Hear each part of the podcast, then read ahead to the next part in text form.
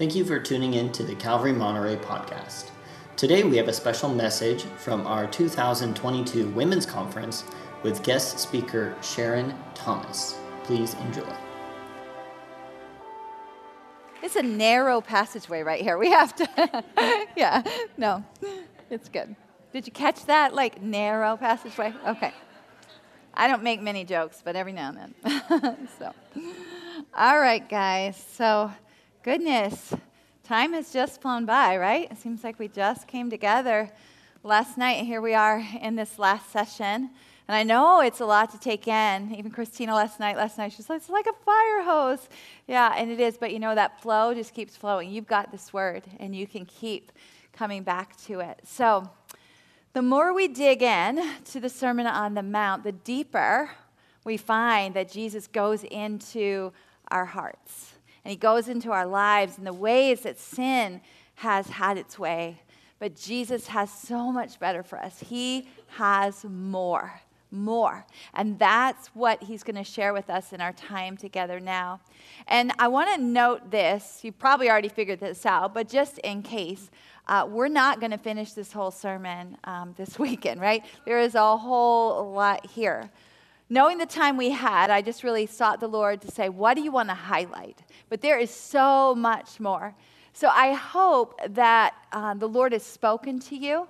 I, I pray that every one of us here have heard his voice and his words have been life giving and rich to you. My prayer has been that he's going to speak in your heart language in a way that you understand and that you know he's speaking to you. But I want to encourage you long after this conference is over Get in the secret place with God and give him your ear to this sermon because it's so, so rich. I've been doing that all year long, and every day he's continuing to show me more. I'm like, how can there be more? And there actually is. And if you want some help studying this sermon more, I want to invite you to be a part of an online study that Established Footsteps, the ministry that I come from, is going to be offering in the new year. It's going to focus on these three chapters. And if you want more information about that, just make sure you subscribe to our mailing list on establishedfootsteps.com. The study is called 23 Strong for the year 23. It's about being strong women in the year 23. And as we get closer to the new year, as you're subscribed to our mailing list, or if you got that QR code from last night where you can get onto our other links, you'll hear us start to talk about that study and how you can become a part of it. We offer all of our studies free of charge, and we love for people to join in and just, we want to cheer you on and being in God's Word. So, encourage you to do that, and um, we would love to have you be a part of it. So, saying yes to God's more. Jesus has more for us in his kingdom. Do we believe that? Do we believe that? And do we live in that more? You know, as we ponder that, I want to ask you to think about another question as well. And that would be Have you ever gotten an invitation that seemed too good to be true? We probably all have, right? Especially these days with all the ridiculous marketing scams going on around. You know, we get phone calls, we get emails all the time. We see all these images on social media that invite us into things, and we're like, there is no way it could be that good, right? Yep. No way this promise could deliver. And if you've ever been lured in, right, and then you found out that what was promised really couldn't be met, it, it's disappointing, isn't it? And because of that, we can start to develop a cynical kind of attitude about things that do seem too good to be true. And I get that because I've definitely had my share of disappointments too. So, how does all of that relate to Matthew 6? Well, as we listen in to what Jesus is saying here, his words can also sound too good to be true here. But you know what? They are true. They really are. And they touch a place in us, the ones that we're going to look at right now in this last session. They touch a place in us that so many of us struggle. Some maybe even in a really big way.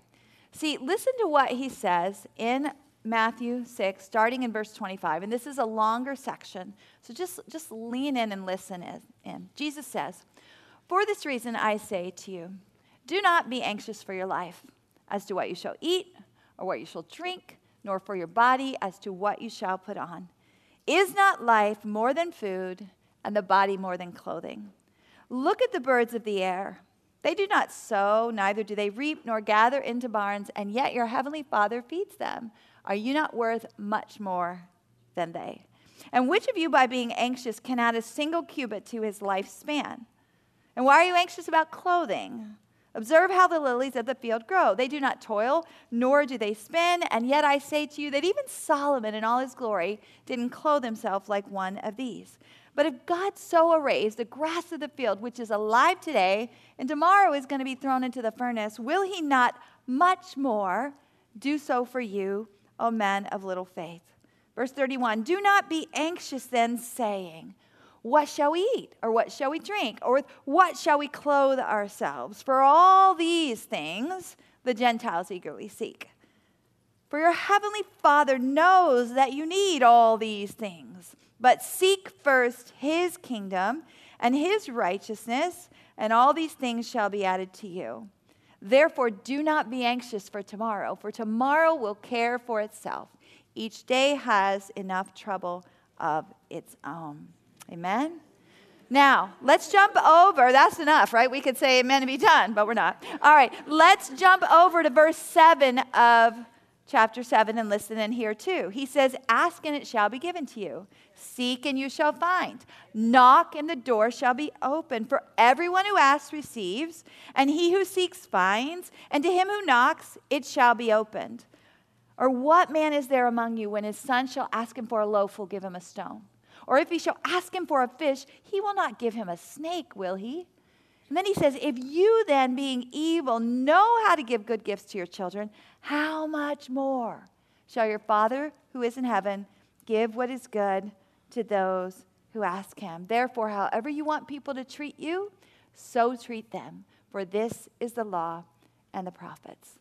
Ladies, there is so much truth right there to just literally light up our lives in these words from Jesus. See, do you remember what Jesus said earlier this morning about having clear eyes? He said the lamp of the body is what? The, the eye. And if your eyes are clear, your whole body's going to be filled with light. But if your eye is bad, your whole body will be full of darkness. Do you know he said those words right before he said all the words that I just read to you? So it's pretty obvious that he sees that the ways that we're viewing life and our Heavenly Father are not clear, which reveals why so many of us are living in the darkness of anxiousness, even when God has so much more for us. So, Jesus wants to clear out our eyes this morning so we can truly believe his kingdom invitation into more is really true. It's for real. He really can deliver. Will we say, Yes, Jesus, clear my eyes? I want to see. I want to see. Will we say, Yes, Jesus, I want to see your more. I want to live in it. I hope we will. So let's look closer at this. And we're going to find that Jesus wants to clear our eyes in two ways this morning. First of all, he wants us to see that life is more. And secondly, God's heart toward us is much more. Okay? So let's start with life is more first. We're going to find this in verse 25. Let me share that verse with you again. Jesus said, For this reason I say to you, do not be anxious for your life as to what you shall eat, what you shall drink, nor for your body as to what you shall put on. Is not life more than clothing, more than food, more than drink, all of these things? You know, Jesus couldn't be more clear that life is more than these very basic things. But you know what, ladies, in our minds, we often do define life by very basic things. And I would say there are more basics than just these three that he mentions right here.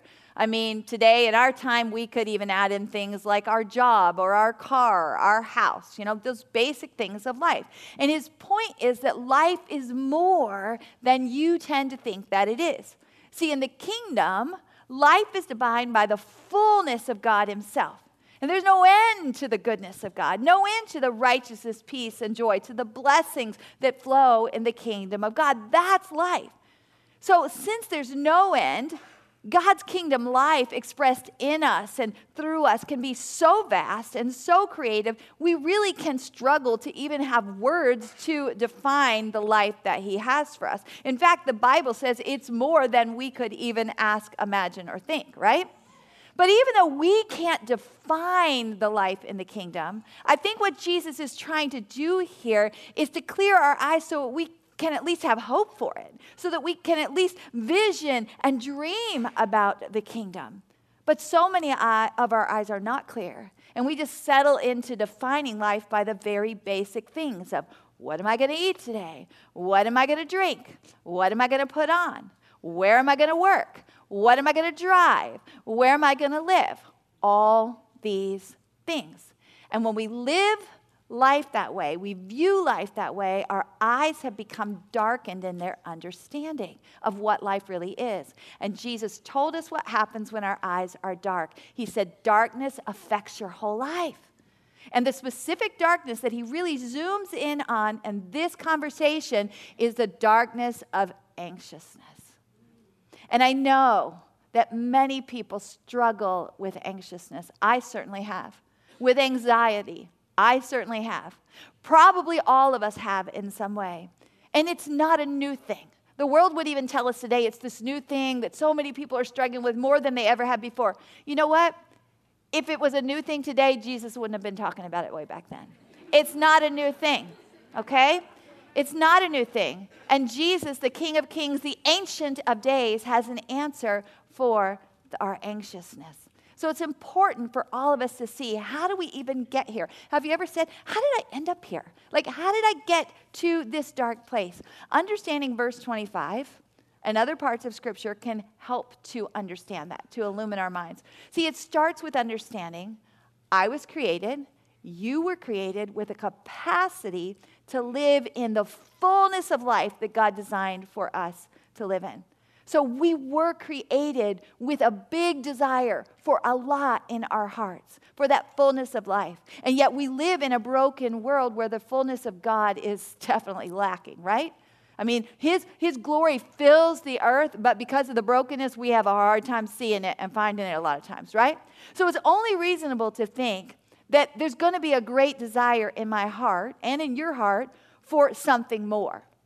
Have you ever felt that way? Maybe even ever said, There's got to be more to life than this, right? We, we, we sense that sometimes. It, it becomes such an agitation in our hearts there's got to be more. And you know what? That's a very true statement because there is more to life than all these basic things. But when our eyes have become darkened in their definition of what life is, we pervert that God given desire on the inside of us for more by reaching to all these basic things as if they are the source of more. And that's how the darkness of anxiousness first takes root, I believe, and then it just begins to grow and then take over our lives. We were created with a fullness of life, living in that. So there is a God given desire on the inside of us for more. And yet, when our eyes have become darkened to think that the substance of life is found in food and drink and clothing and houses and cars and jobs, we naturally begin to look to those things to provide the more we're longing for. And they cannot give it. We think in order to be happy, right? In order to be blessed, I need to get more of all this stuff. I need to get more quantity of these things. I need to get more quality of these things. I need to get quintessentially more of them in any way I can, more and more and more. And that pursuit of striving for more, that alone can leave you in a place of anxiousness, which is definitely part of the problem. But beyond that, what really creates the anxiousness is this all these basic things are not the substance of life. So they are not going to be able to provide that more you're longing for. They're going to continually leave you longing. And it just is this perpetual cycle of anxiousness in our hearts that only gets worse unless we let the truth clear our eyes and Jesus rescue us out of it. Those things are incapable of the more we long for because they are not life. They are the things we use in this life, they're necessary for day to day life function, but life is not defined by these things. And when we think they are, and when we act as if they are, we're going to dwell in a dark place called anxiousness. And how many of us know by personal experience, anxiousness is a very dark place? A dark place that affects your whole being. That's why Jesus said, Is not life more than all these things? He wants to open our eyes, clear our eyes out, wash them with pressure washer if he has to, to see that life is more. And now that we've heard him, I pray that that cleansing is taking place. We're going to see that the Lord is going to also speak something else really powerful into our hearts. But we have to know that we've got to stay in that place of cleansing. Because as we live in this world, you might get cleansed in your eyes today, but then tomorrow you wake up thinking that your job is going to give you what you need, right? That it's going to be your life or that this relationship or, or this house or this thing, whatever, that it's going to give you the substance of life. We need to every day be saying, Yes, Jesus, yes, Jesus, today. Clear my eyes, clear my eyes. I want to see that life is more. Because living in this world, you will quickly get a darkened view. So I pray that it's starting to take place in our eyes and probably has before, and you just needed a fresh cleansing today, like I do every day as well. But as we start to see that life is more, then it just even gets better because God begins to speak to us about his heart is much more. See, these two thoughts really go together. Life is more, and our Heavenly Father, who is the source of life, is the source of more. And his heart toward us is even greater than that. It is what? It's much more, all right? There's this continual theme of much more that runs through the words of Jesus here. You've probably heard them even as we were reading them earlier. I tried to emphasize them. See, every time he uses these two words together, it's to describe our Father in heaven, our Father's heart toward us, our Father's actions towards us, our Father's provisions towards us really, this theme of much more, it runs all through the Sermon on the Mount. But in this specific section of the Sermon on the Mount, this is where he just really goes into great detail about the, the great um, much more that God has for us. And He does it with so much compassion. You can hear the compassion in Jesus' voice because He looks at us. Remember, He sees us, and He sees us in this anxious place, and He wants to rescue us out of it. We don't have to live like this. There is an invitation that sounds too good to be true, but it really is true. So listen again with me to Jesus' words starting in chapter 6. In verse 26, in talking about our Father's care for us as compared to the way He cares for the birds, Jesus says, Are you not mu- worth much more than they? Right? There's those two words. Verse 30, he talks about how God cares for the flowers of the field. And he says, Will He not much more do so for you? And then in chapter 7, verse 11, he was talking about how we as people who sometimes don't have pure motives, we know how to give good gifts to our children. He says, How much more will your Father who is in heaven give what is good to those who ask him? So let's start with that one right there, and then we'll work our way backwards into chapter 6 through each of these three much more statements. So, first of all, our Father's provisions. See, right there in chapter 7, Starting in verse 7, we're told to do three things we're told to ask, to seek, and to knock.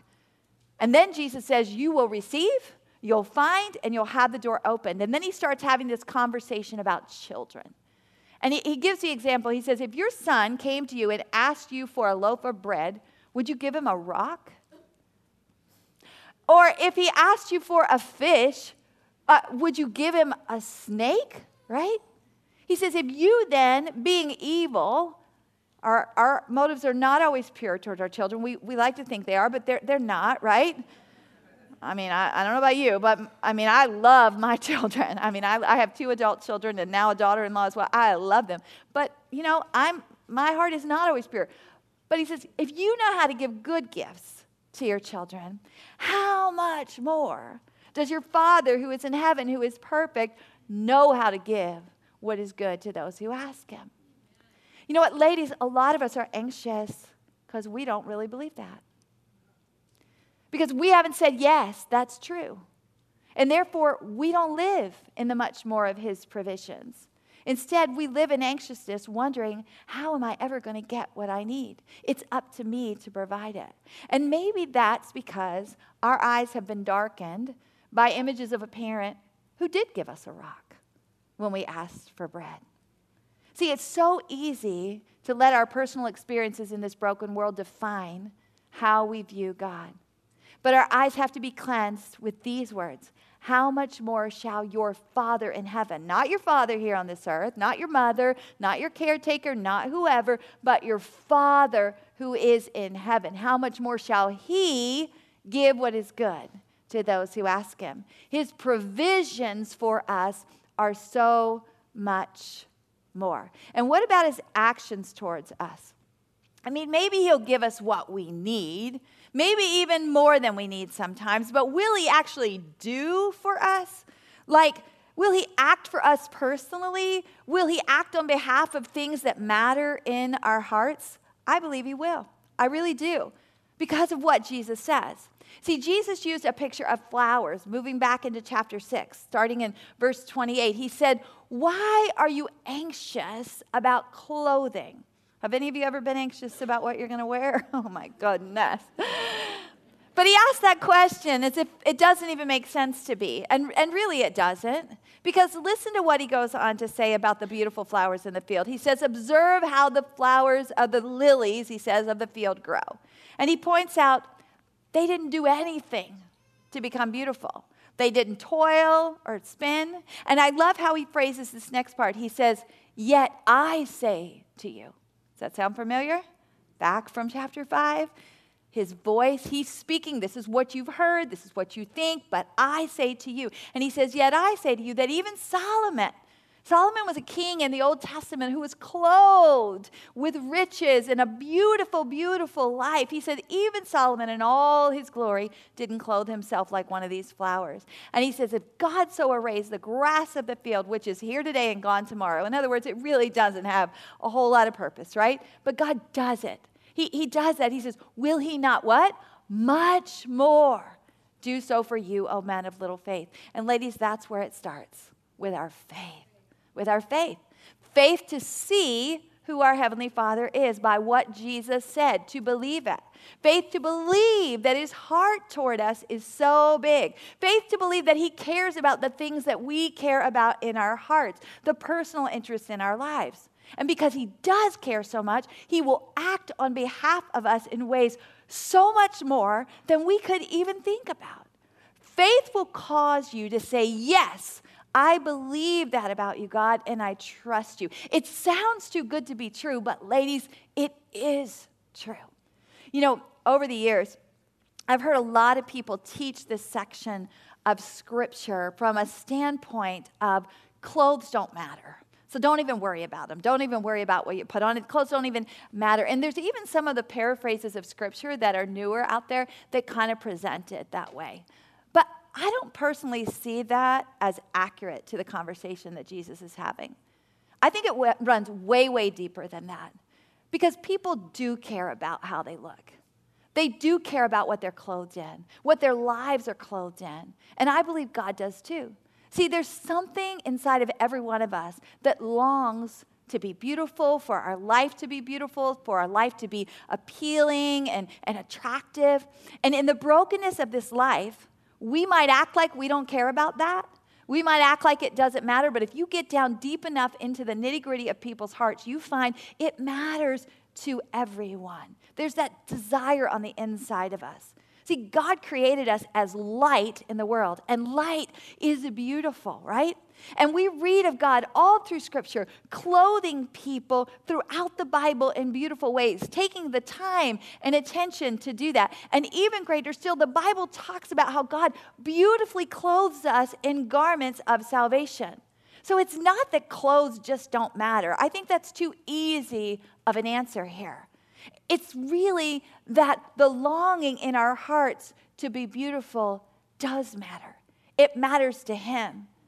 And see, our eyes are not clear because we start looking to the wrong things as the source of beauty in this life. And we start striving and straining and anxious to ha- anxiousness to have a beautiful life.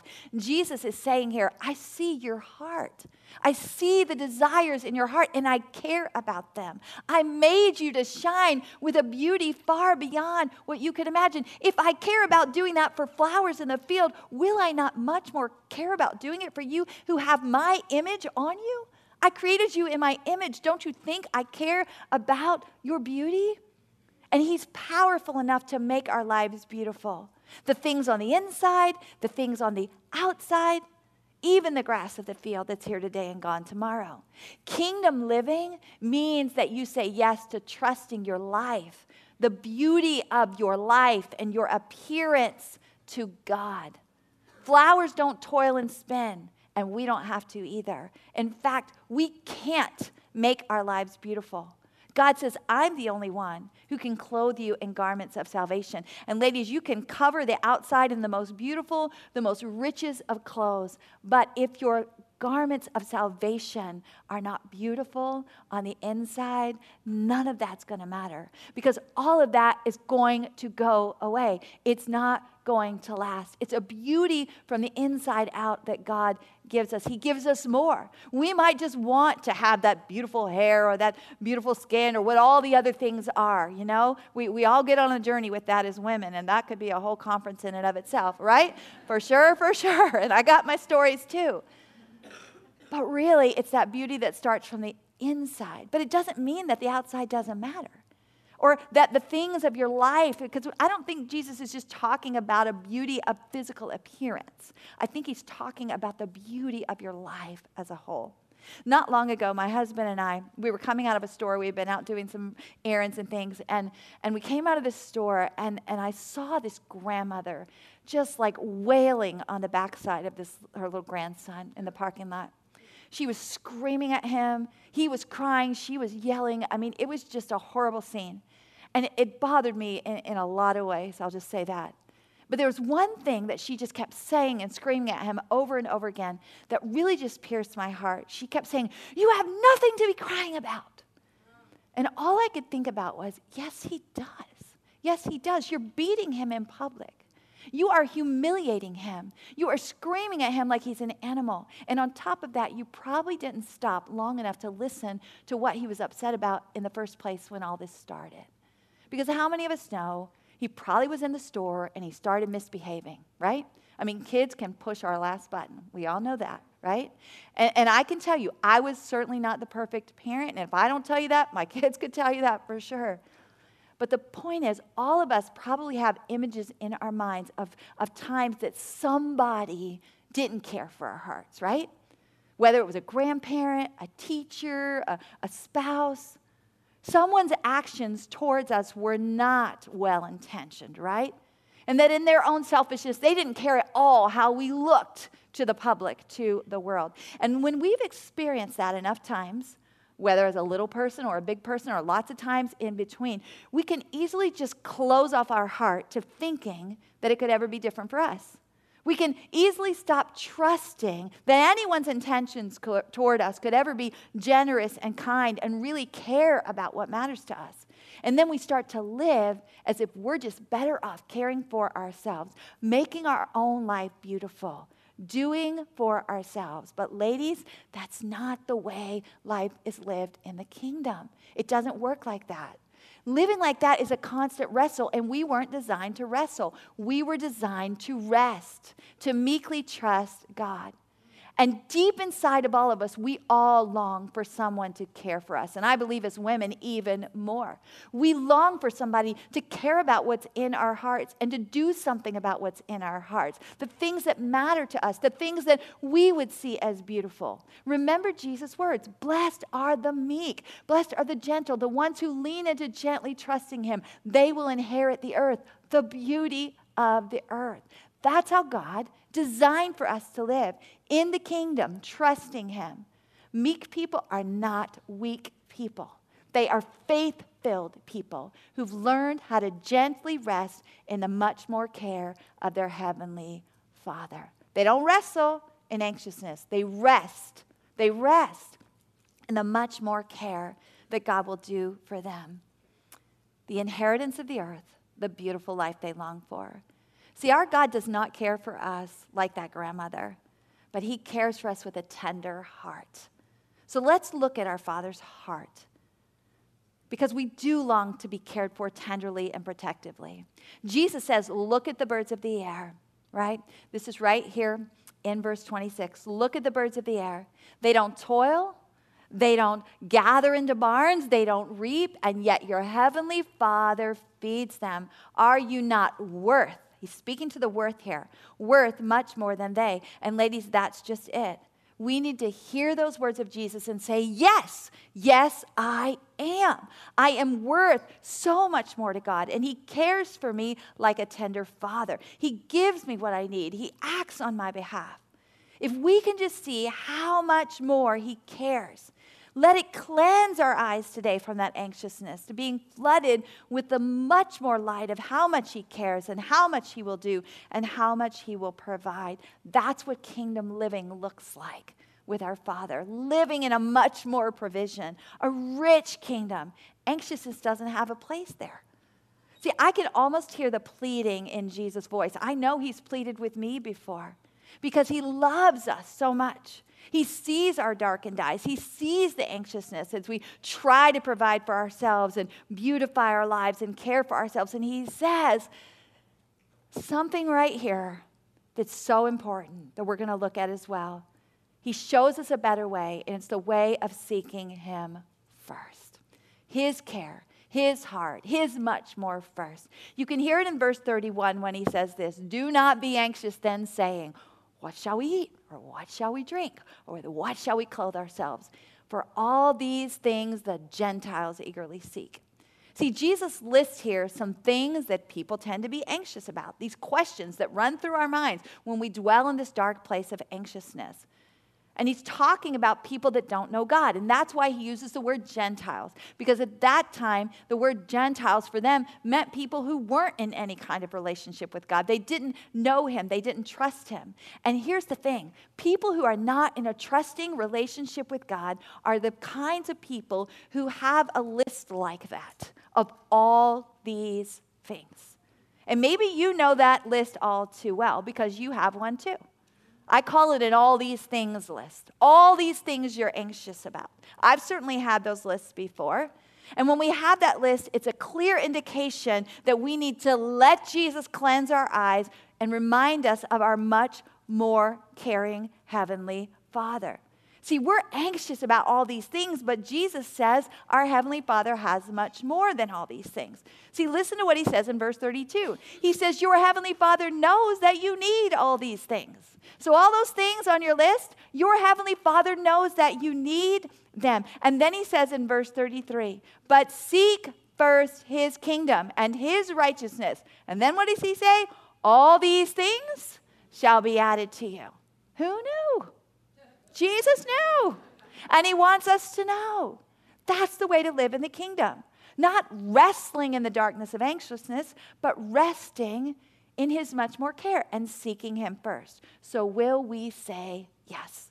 Will we say yes to seeking God first living? That is certainly another list, another yes to add to your list. Not the all these things list, your yes list, right?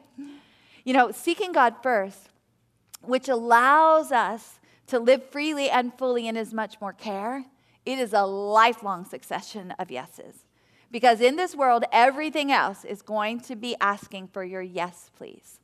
And what we need to understand is that He's not just asking for our yes, it gets even greater than that, ladies. He's asking for our yes first, right?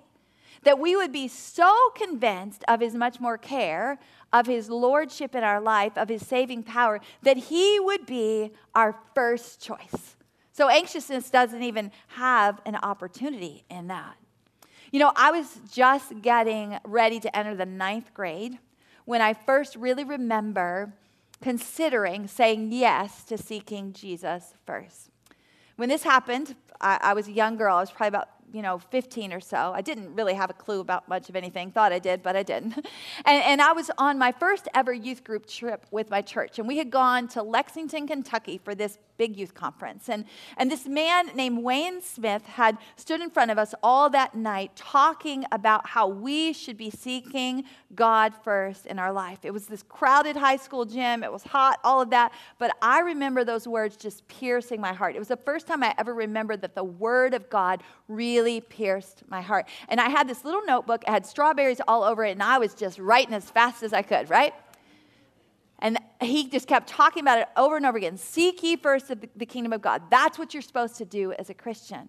And at the end of the service, just like when I was eight years old, that I told you about last night, he gave an invitation. And I walked forward, not to receive Jesus, I had already done that, but I walked forward to say, I'm going to commit to seeking God first in my life. Now, that was a really lofty goal for, you know, a young girl. I was just on the edge of launching into adult life and all its choices and pitfalls and all that. And, and really, the problem was I knew about this much of the character of God's heart toward me. So I can surely tell you, over the last 41 years, I haven't always said yes to Jesus by any means, and I definitely haven't always said yes first. It's, it's, it's been a journey and one that I'm still on. It started when I was eight years old, when I knew very little at all, but I did say yes, I want to be born again and became a Christian. And then it started to continue at 15 when I got that awareness that this is what I'm supposed to do. I'm supposed to seek God first. But it's been a continual succession of cleansing my eyes over and over again with God's word that I would see why it's best to say yes to God first. It's not just something I'm supposed to do, but it's best for me to do that because my Father's heart is so big for me. So big that it seems too good to be true, but it is true. Seeking God first is a day by day yes, a journey I'm still on. I've had to get to know God, and I've had to let Him get to know me. See, a lot of us think, oh, I need to get to know God. You know what? You've got to also let Him get to know you. You got to take down the guards. You got to take down where your heart has been so hurt and let Him get to know you. So we learn and we grow. We grow in our desire to seek Him first. I can tell you now, 41 years later, from that first desire at 15, the times that I say, no, let me seek this first, are much fewer and further between than the times that I say, yes, Jesus, let me seek you first. I seek your care. I seek your heart. I seek your ways, your beauty, your provision. The more I've grown in relationship with God, I've come to see that life is more than all these things. And I've come to see that my Heavenly Father's care for me is much more than all these things. And I believe, ladies, as the Lord cleanses our eyes and encourages us to say yes, it's a knowing that has to start at the top of our head, really, right? Starts and has to be in our mind. It has to be in our eyes and how we view this world. It's, it's got to come out of our mouth. It's got to be felt in our hearts. It's got to show up in what we do with our hands. Because we want to walk in this yes and be identified in this yes every day of our lives. Because, ladies, I want to be a yes woman. A yes, Lord, I will seek you first woman. And this morning, the Lord has shown us that life is more. All these things that we're so anxious about, they're not going to give us the more that, that we're longing for. And He's shown us the heart of our Heavenly Father, His much more heart, and how important it is to seek Him first. Not only will all these things be added to you, but how much more will be as well. How many of us know that the wrong things in this life often get our yes, please? They do. Because we don't have the wisdom to discern what true life is. And our broken hearts become anxious, thinking, we're not going to get the more that I think I need. And we all know what it feels like to be in those places. So we cry out to the Lord this morning Lord, give us clear eyes to see. I'm going to invite the worship team to come up. We're going to enter into a time of worship because we, we want to seek the Lord in this time as we sing about his kingdom to give us clear eyes to see about what life is, where more comes from, that it truly comes from his much more heart. And we've got to decide, ladies, in this moment, are we going to say yes to seeking him first? Are we going to say yes to his much more care? Or are we going to keep turning our eyes away to other things? Saying yes, giving our nod to other things. We don't want to be that type of person. We got to let that start at the top of our head and go through all of our whole being to where we say yes to what He's asking us to seek Him first.